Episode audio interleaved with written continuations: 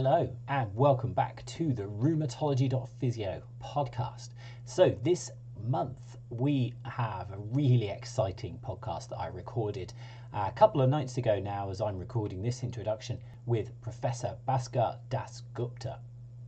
And he is a really um, eminent um, rheumatologist, and he was very gracious giving up his time to have a chat with me.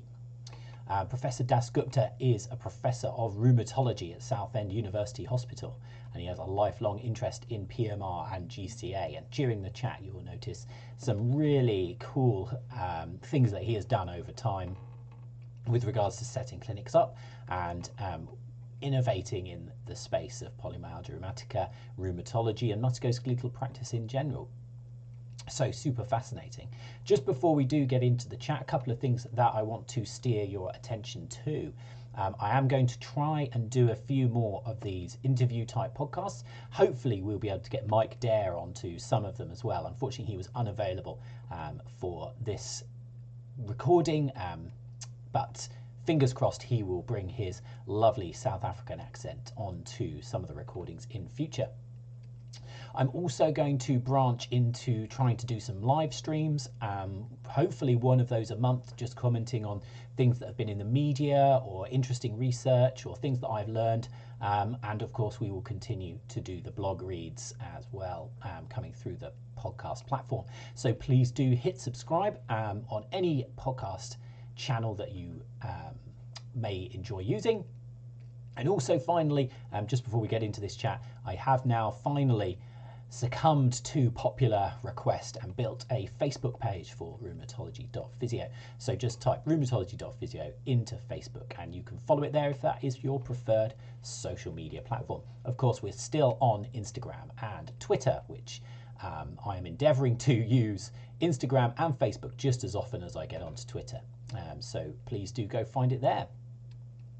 So I'm going to leave us into this amazing chat. So much detail on polymyalgia rheumatica, um, a really challenging um, diagnosis, and um, Professor Dasgupta makes it so much easier and hopefully clarifies a ton of things for all of those of you, uh, especially in first contact practitioner roles, but also private practitioners, um, MSK, assessment clinics, all those kind of things. This is going to be super helpful. So enjoy the chat, and I'll see you on the next podcast.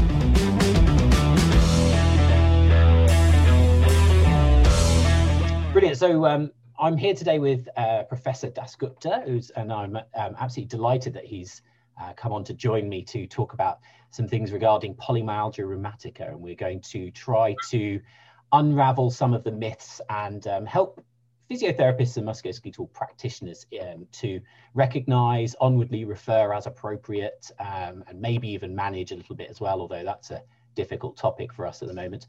Um, and then um, hopefully get, get some good information so we all understand the condition a little bit better. Um, so the first thing, um, would you just uh, introduce yourself a little bit to to the listeners? And um, you've got an amazing career to date. You've done some um, brilliant things and continue to do so. So just uh, a quick introduction to yourself, if you don't mind. Thank you very much, Jack, for inviting me to your podcast. So yes. I'm Bhaskar Dasgupta. I'm a, a consultant rheumatologist, um, and I've spent uh, uh, all my working life at uh, Southend University Hospital in the rheumatology department, and uh, uh, most of it has been treating lots of uh, general rheumatological conditions. But I've always had a very, very special interest right from my training days in two conditions: polymyalgia rheumatica and giant cell arteritis. And uh, uh, originally, when I was a trainee at Guy's Hospital um, as an arthritis research council trainee, um, I uh, worked on polymyalgia rheumatica, giant cell arteritis, and I was uh, very lucky to be the first to describe uh, raised levels of interleukin 6 uh, in these two conditions uh, which is now, of course, being used to treat these uh, uh, conditions, giant cell arteritis with tocilizumab. Uh, but I've maintained that uh, interest in these two conditions. And over the years, we've uh, published lots of interesting papers, including the BSR guidelines on PMR, BSR guidelines on GCA, uh, we published the EULAR ACR guidelines uh, for a diagnosis of PMR, the classification criteria, the treatment guidelines, and of course, uh, we've had um, a lot of luck in developing the fast track approach to GCA, ultrasound guided diagnosis of GCA, and, and have had a personal involvement in bringing tocilizumab uh, to patients with GCA uh, in uh, the United Kingdom, uh, amongst many other things. And most recently, uh, we have described the HALO score, uh, which looks at the quantification of ultrasound in the diagnosis and assessment of GCA so, and the probability score. So, yes, uh, life has been very busy uh, looking at uh, uh research and uh, the treatment of PMR and GCA. Thank mm. you. And, and, you say luck. I think there's been a, quite a lot. You're being very humble there. I think there's a lot of um, intelligence, skill, and hard work to be put in for to achieve all of those things. I think, um, and certainly the the parts that I've uh, in, in, involved myself in is not the right word, but, but, read the guidance and things that you've been published in, in is, is is amazing. And I think that um, you know rheumatologists as a whole, obviously I'm biased, which is the specialism I've chosen as well. But rheumatologists to me do seem very passionate and get very involved in um, in the research and making sure they do the best for their patients. I just wondered about, um, with regards to PMR and GCA, have you had much involvement with physiotherapists um, and MSK sort of practitioners as well, or is, do you feel like it's been more of a rheumatologist and rheumatology nurse-led process that you've been down? That is a very, very interesting question, Jack. And I um, uh, perhaps I might be wrong, but uh, um, I think that uh, we were the first to describe the entire term musculoskeletal. the first musculoskeletal clinic, certainly one of the first musculoskeletal clinics in the United Kingdom, was the clinic that we set up at Southend uh, University Hospital, um, where I worked alongside uh, a consultant physiotherapist, a very good, uh, highly trained consultant physiotherapist we uh, developed the musculoskeletal clinic. And uh, what we did was that we um, uh, tried to apply the same tenets, the principles that we had advocated uh, in the uh, BSR guidelines on polymyalgia rheumatica. For example, looking at people with shoulder pain from different conditions.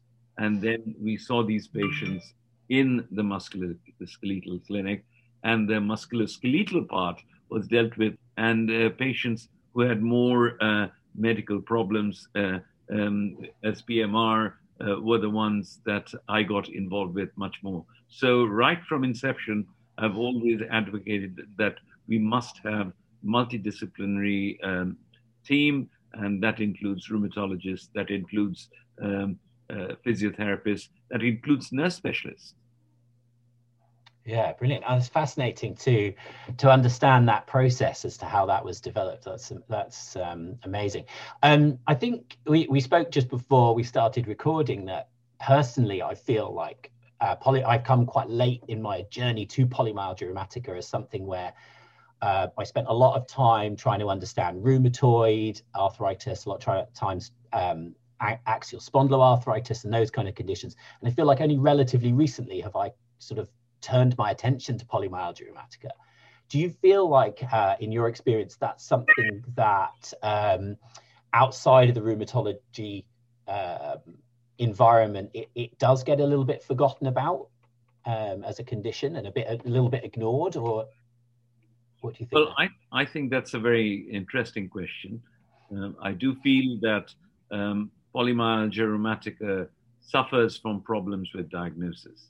And by that I mean, uh, at the same time, it is underdiagnosed as well as being overdiagnosed. So um, often we get other conditions being labeled as polymyalgia rheumatica and treated with uh, corticosteroids, uh, leading to an overdiagnosis of the condition. And yet, uh, when patients present with real, genuine polymyalgia rheumatica, that often gets uh, uh, underdiagnosed and either left alone or um, you know uh, doctors nurses physiotherapists they keep searching for other diagnoses uh, where um, uh, the diagnosis of PMR is being missed. So, yes, um, I think it is very important that physiotherapists keep in mind um, the diagnosis of PMR. For example, um, you know, uh, when you're dealing with patients with uh, shoulder problems uh, and with rotator cuff problems and capsulitis, the very fact that, for example, a patient has got bilateral shoulder pain um, should alert the physiotherapist, should alert the GP that uh, they're dealing uh, with a condition which could be polymyalgia rheumatica. So, yes, um, uh, I feel it's very important that uh, musculoskeletal practitioners, such as physiotherapists, should be very much aware of this condition. Mm-hmm. Yeah, uh, I, I mean, I totally agree with you, which is why we're having this conversation. Um, I think um, one of the things that um, really interests me, and I'd like to get your opinion on, is is this um, this overdiagnosis because uh, I think there's there's obviously both sets have a problem, but when you look at uh, patients, let's let's say someone's got fibromyalgia and you start treating them with with the corticosteroids, it, it tends to be a big problem. Um, so, what do you feel like the um, where do you feel like the reasoning process falls down um, in either with GPs or physiotherapists that lead them down that route? What is it that they they obviously make a step they shouldn't have made? What is what is that reasoning step? Do you think most commonly? I think um, the first of all, um, GPs, physiotherapists really need to sharpen up the definition of uh, polymyalgia and uh, really, to put it in very simple terms, I think of the polymyalgic syndrome. And by polymyalgic syndrome, I mean what's called a proximal pain and stiffness syndrome. So, it, polymyalgia, it's not any old aching. It has to be shoulder and hip girdle aching along with stiffness. So, you must have a bilaterality uh, of pain. Um, shoulders must be involved, hips usually always involved, and they must have early morning stiffness. So, uh, if you define polymyalgia in those terms, you're unlikely to, for example, overdiagnose fibromyalgia, because if you uh, then take specific history, you will find out that patients with fibromyalgia don't have uh, bilateral shoulder and hip girdle pain with stiffness. Um, and uh, you can then uh, make a diagnosis of fibromyalgia. But uh, the important point uh, that Jack, uh, you know, uh, I talk about is um, some of what's called the 10 top tips in the making a diagnosis of polymyalgia. First of all, you need to recognize that the polymyalgic syndrome does not mean PMR. So many conditions can ache, can have proximal aching and stiffness, and yet not be PMR. So that's the first thing. And amongst them, uh, you have to think of the rheumatological conditions. You have to think of, uh, uh, say, um, uh, you know, mechanical shoulder conditions, uh, such as rotator cuff, such as uh, capsulitis. You have to think of chronic pain. You have to think of more serious infections um, deep seated infections, and cancer, because those also come into the differential diagnosis. And you've got to think of metabolic conditions. For example, people with endocrine problems, you know, thyroid overactivity, underactivity, um, you know, other neurological problems. They can also cause uh, musculoskeletal aching and stiffness. So you need to recognize what's called the polymyalgic syndrome, and then defined PMR very specifically. Now, there are some clues. For example, PMR rarely occurs under 65, although we say that it can occur above the age of 50, but generally in the 50s, it's not very common. So if you limit uh, the suspicion of PMR to people above 65, you're more likely to be right than wrong. If you then uh, define PMR as bilateral shoulder pain, so it has to be new onset. So in fibromyalgia, for example, you will see that patients have had the symptoms for five years, 10 years, 15 years, whereas PMR is an abrupt condition. So patients will actually tell you, Doc, I started aching on the 5th of January, L- literally as precise as that. So uh, PMR is a bilateral new onset shoulder pain. And also, if you all agree that we don't diagnose PMR unless you have raised inflammatory markers. So I know there are case series where uh, PMR has been diagnosed with normal blood tests, but that's very, very uncommon. So one should really make sure that the blood tests show raised inflammation, by which I mean, for example, the CRP has to be at least above 10. And very, very important, you need to make a specific uh, search for non PMR clues. And by non PMR clues, uh, I mean some simple things.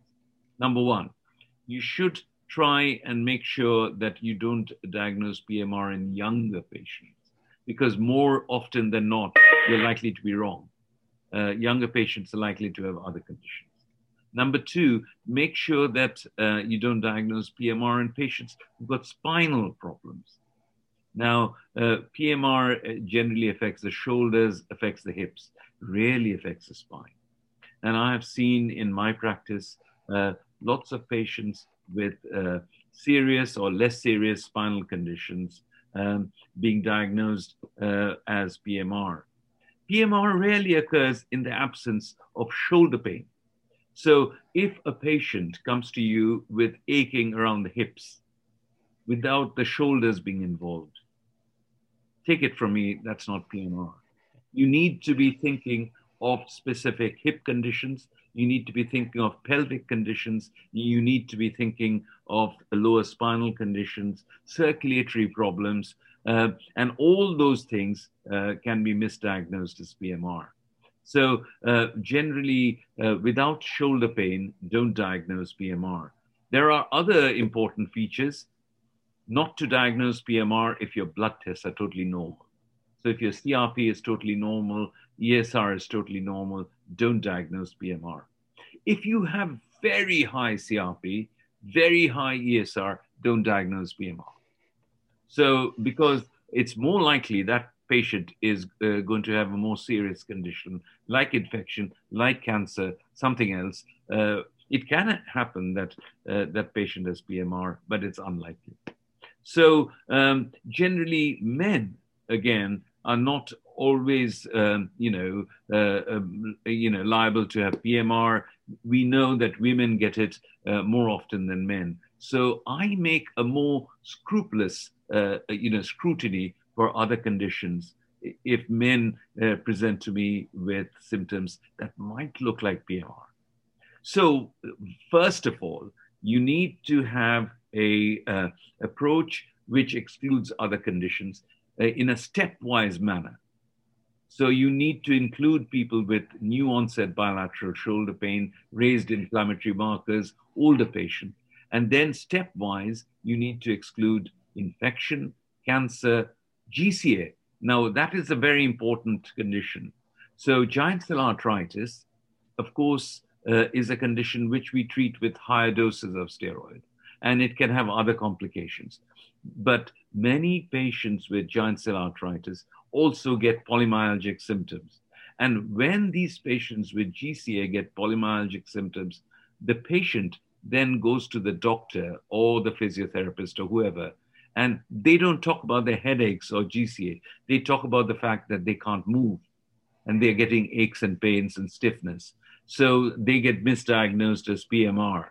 And in fact, actually, the patient has GCA. So you need to make sure that the patient doesn't have GCA, infection, cancer, rheumatological conditions, but you need to make sure that you're not over treating a less serious condition like fibromyalgia, because uh, most patients will respond to steroids. So you give these patients uh, corticosteroids and they all respond. And steroid response is very, very non-specific. So, you know, there's this mythology uh, in, in the medical literature that PMR is a steroid responsive disease. It is. It does respond to steroids, but many other conditions also respond to steroids. And more importantly, serious conditions can respond for a few days, few weeks to steroids. So one has to be very, very circumspect. More importantly, you need to do a basic set of blood tests before you uh, pick up the pen and prescribe steroids. And these blood tests are very simple. You need to do their blood count, you need to do their kidney, you didn't need to do their liver function test, bone profile, calcium, vitamin D, CRP, ESR, the rheumatoid tests, because rheumatoid arthritis, often in the older patient, can present as PMR. So you need to check the rheumatoid factor, anti CCP.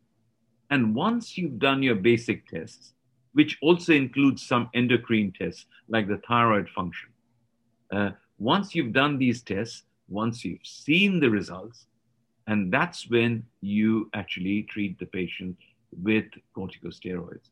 Now, the big mistake that um, doctors often make is to make a diagnosis of PMR, start the steroids, and then do the blood test. And that's useless because the steroids have a big effect on the blood tests. So, if the diagnosis is PMR, if there is no hint of GCA, I would advocate that we wait and we get these tests back, look at these results, and then start steroids. And one very, very important uh, uh, mm, precaution that we need to take is the dose of steroid. So, starting patients on high doses of steroid is not a good idea. So, higher the dose of steroid, the more non-specific the response. So, you need to start on a lower dose. And in PMR, we have worked out that 15 milligram prednisolone daily is more than adequate for most patients. Sometimes we may have to go up to 20 milligrams, but basically 15 milligrams works for 90% of our patients. You start them on steroids, and then in within a month you get them back, and then you evaluate their response. And when we talk about response, we, we are talking about pain, their global response, their stiffness, but very, very important, to analyze their disability. As a physiotherapist, you must know a lot about uh, disability. And disability in PMR actually gives you uh, the clue uh, about what you're uh, dealing with. For example, patients with PMR may not tell you that they are stiff, but what they'll tell you is that they can't get out of bed. So they have a disability with rising. They can't reach uh, to get something above their head or pick up something from the floor. They can't dress or undress. Uh, these are things that they do first thing in the morning. They can't get on and off a toilet. So hygiene is uh, uh, impaired. They can't walk. So if you took these simple five questions rising, reaching, dressing, undressing, hygiene, and walking you will pick up most of your patients with PMR. So uh, we need to be looking at function. So then you see these patients after a month and you look at their uh, global response in terms of pain, stiffness, disability, and also you look at their blood markers. And generally, if it is PMR, you will find that the inflammatory markers have shown at least a 70% improvement. So that's what uh, I keep talking about is that you need to have a 70% improvement in pain, 70% improvement in stiffness, 70% improvement in inflammatory markers. And once you've got that, then you can make a proper diagnosis of PMR and follow that patient up on a regular basis. So these are some of the ways, the strategies uh, uh, that one has to prevent overdiagnosis on one hand and underdiagnosis of the condition. Yeah, for sure. And um, you phrase all that. That's such good information the way you phrase that as well, because I think it's a really nice um, way of setting things out. Like you said, if you, because I can imagine from your point of view, let's say you do someone diagnoses polymyalgia rheumatica in um, in in the GP surgery or something, and and they do the they provide them steroids before they do bloods and they don't wait a month and they don't see what their response is like. And then the patient doesn't respond to steroids and they go oh i don't know what to do with this patient now. I better refer them to the professor. And then you pick them up with this sort of mess where they're on steroids so it's suppressed their their bloods and whatever else is going on. And then i, I, I suspect you're then sort of um, trying to find a needle in a haystack because you haven't got the information that you would like to base that diagnosis off then. Um, so it, it, it really it needs to be, as you said, that stepwise fashion. I was wondering about at what point, because if if I can imagine that rheumatologists don't want all these polymyalgia um, syndrome patients referred to rheumatology clinics, otherwise you'll sort of drown in them. So at what point would you say that um, the patient needs to then go on to rheumatology for further uh, either investigations or, or management plans. I'm assuming it's not at that point if they've responded to the 70%. Um, but is there anything in that, in those stepwise fashions, either early on or at that month point, that you would say then is a good indicator to be referring to rheumatology? I think that's a very, very good point. Uh, you can take two uh, different uh, approaches to it.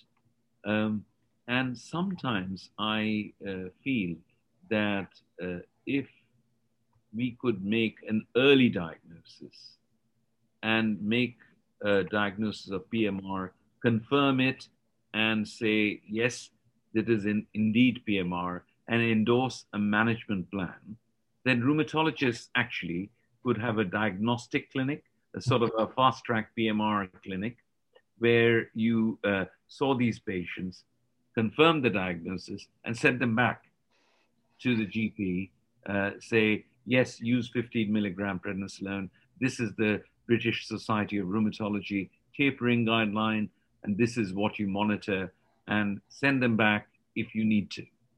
So that is one way forward. So you saw the patients, made a diagnosis or uh, excluded that diagnosis of PMR, and made a management plan for the patients with PMR and send them back to the GP. But what usually happens is actually uh, the GPs often may hang on to this patient. And, uh, you know, uh, the tr- typical referral that we get is this patient presented with this condition, say a year ago. We started steroids and the patient responded initially. And now I can't get the patient off steroids. They're still stuck at 10 milligram prednisolone what should I do? And I often write back saying that, what do you expect me to do? uh, and, uh, so, um, uh, you know, and, and the correct way is somewhere in the middle. I would think that if a GP or a physiotherapist who had interest in PMR saw a patient with typical PMR features in the older patient around about 65, 70 or older, abrupt onset of symptoms, typical bilateral shoulder pain, raised inflammatory markers. Most importantly, ran through the non PMR clues, you know, infection, cancer, uh, GCA, rheumatological conditions, chronic pain, metabolic condition. So did the blood test and didn't pick up anything else on the blood test. Made sure that uh, other PMR mimics uh, were not missed. At that point, I would say that you could start the patient on 15 milligram prednisolone. And if the patient has more than 70% response uh, without any other clues uh, for a, a non PMR diagnosis, I think that patient uh, could be uh, you know, managed uh, without being referred to rheumatology. Um, but um, you know that is something that requires training. And it needs a change in clinical practice uh, because um, people don't deal with PMR in primary care in that way. Mm. And uh, so it's quite important. Uh, and the reason I'm speaking to you is that I think uh, training of musculoskeletal specialists, of general practitioners in the approach to PMR is absolutely vital because um, uh, you know, people underrate the fact steroids are full of side effects. And, uh, you know, what the uh, uh, person who prescribes the steroids doesn't realize that today the patient might be very happy with the steroids, go away, fantastic response. Two years down the line, then they are actually facing the side effects of long term steroids, such as diabetes, such as osteoporotic fractures, such as hypertension, such as eye complications, such as uh, muscle problems, such as skin problems, such as mood problems. A big problem with the older person with steroids is it uh, causes depression and it causes sleep disturbance. Uh, so, uh, you know, name it and you get it uh, with corticosteroids. So it's all about training the musculoskeletal uh, practitioner, the GP, to recognize PMR, to assess PMR correctly. And if you can do that, rheumatologists don't need to see every patient referred. On the other hand, if there's a problem with training and we know that we can't uh, actually rely on uh, everyone diagnosing PMR correctly, then a case can be made uh, for having fast track PMR clinics which confirm or exclude the diagnosis of PMR and then send them back uh, uh, uh, to the person who is referring, saying that yes, this is PMR, this is how you should treat it, or no, this is not PMR. Um, and these are the things that you additionally need to do. Mm. Yeah, for sure. And I'm I'm I'm going to make an assumption as well that occasionally there is some diagnostic uncertainty. I remember on the webinar that I watched with yourself, you mentioned that a not insignificant number of PMR patients will have some peripheral synovitis as well. Um, and when you've got um, it, predominantly ladies, I, I, suspect that there's a number of them who present with PMR who also have something like hand or osteoarthritis, with that being so common, um, that there will be those cases where there's some diagnostic uncertainty where uh, people are sort of uh, flipping between, oh, maybe it might be a rheumatoid arthritic presentation compared to a polymyalgic uh, um, condition, where that would be a good referral into rheumatology as well, just to make sure. Yeah, absolutely. So, um, uh, in terms of definite uh, uh, referrals into rheumatology, diagnostic uncertainty is very important. And uh, certainly, if you're not sure uh, about the diagnosis, you should never just throw steroids at that. And because that's what people do. Um, and, you know, there's a term that people use called atypical PMR atypical PMR does not exist. Is it PMR or is it not? And if it is not PMR, you have to try and find out what it is. Uh, the fact about the peripheral synovitis is more difficult because we actually don't understand very well, even now, where polymyalgia ends and where inflammatory arthritis begins. We just don't understand. So polymyalgia is a clinical syndrome and it sits between two poles. On one hand, you have vasculitis as giant cell arteritis. On the other hand, you have inflammatory arthritis. So, uh, and polymyalgia is somewhere in between. So you have to, in your clinical assessment, make a judgment. Is it polymyalgia on its own? Is it polymyalgia with giant cell arteritis? Is it polymyalgia more going towards inflammatory arthritis? Now, uh, and it can be all three. Uh, so, and sometimes uh, uh only time tells uh, that you follow that patient and then the patient develops other symptoms.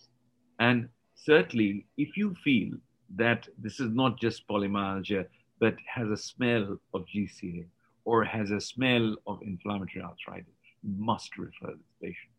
Because then it's not just about steroids, you need to start thinking of other con- uh, medications to give them methotrexate or leflunomide or uh, assessment with imaging, PET scans, ultrasound scans, etc., to uh, look for other conditions.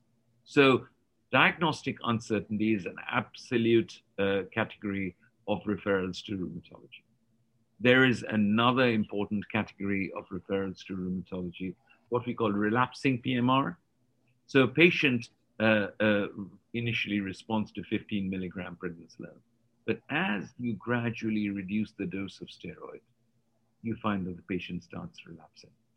And the patient uh, has more symptoms, has more stiffness, the inflammatory markers go up.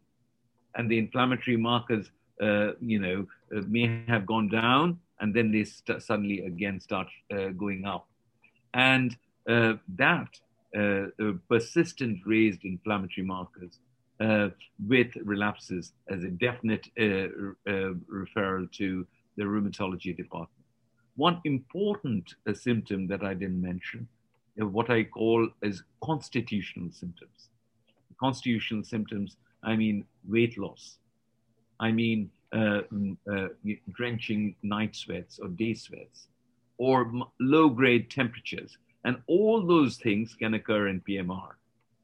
And if you have predominant constitutional symptoms happening regularly, rest assured that you might be dealing with something else, either GCA or something more serious uh, like infection, like cancer. One big uh, form of cancer that actually often mimics rheumatological conditions is lymphomas. So, lymphomas can often be very slow growing and they can have lots of con- constitutional symptoms, what's called B symptoms. And, uh, you know, and they can respond to steroids. Lymphomas respond to steroids. And, and uh, you know, you may find that these patients who initially respond to steroids but relapse quickly uh, as you reduce the steroid. So relapsing PMR is a very, very uh, important um, indication for an immediate rheumatology referral. So diagnostic uncertainty, presence of uh, non-PMR clues, relapsing PMR, um, where the patient is not getting better. Also, the presence of other comorbidities. You know, patients uh, often come as a package. You know, they have other medical conditions. You know, whether they have cardiac condition, they have a renal condition, they have diabetes, they have osteoporosis. So if a patient with all these other medical conditions develops PMR, you may need to refer that patient. If the patient has got risk factors to corticosteroids, if there is history of osteoporotic fractures, if there's a history of diabetes, if there's history of hypertension, uh, etc., where steroids may not be as safe as you would like. You must refer. So these are some of the uh, indications for referral: diagnostic uncertainty, relapsing PMR, presence of comorbidities, uh, uh, presence of risk factors to corticosteroids, and and of course there are patient-specific factors. Sometimes, you know, a, a patient uh, is different from another one. So when you're not quite sure about compliance, adherence, uh, you know, regular precautions about, uh, uh, you know, avoiding steroid side effects, and, and that is also a, a, definitely indication for referral. One important indication for referral may be just about education. You know, uh, uh, sometimes to clear the air about the condition, about the treatment, you might just need a, another second opinion and there's nothing wrong with that. So that more or less covers the different uh, conditions, uh, different uh, uh, you know indications for a rheumatology referral. Brilliant. I mean, I could talk to you all night, but um, I just wanted just wanted to qualify just a little bit on on one of those things you just said. You said about the relapsing PMR.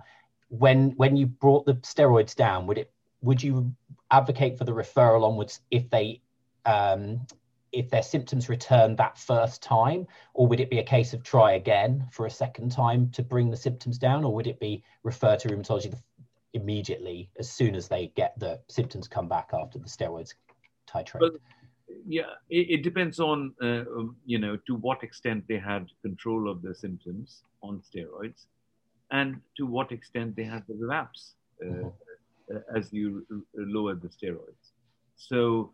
Um, in the first instance, if you're dealing with an appropriate age group, say a 70 year old lady who has typical PMR symptoms, the crazy inflammatory markers, uh, has got no other non PMR clues, uh, and you give her 15 milligram prednisolone, and you've had a 70% response uh, uh, after the first month's assessment in terms of pain, stiffness, inflammatory markers, which have become normal.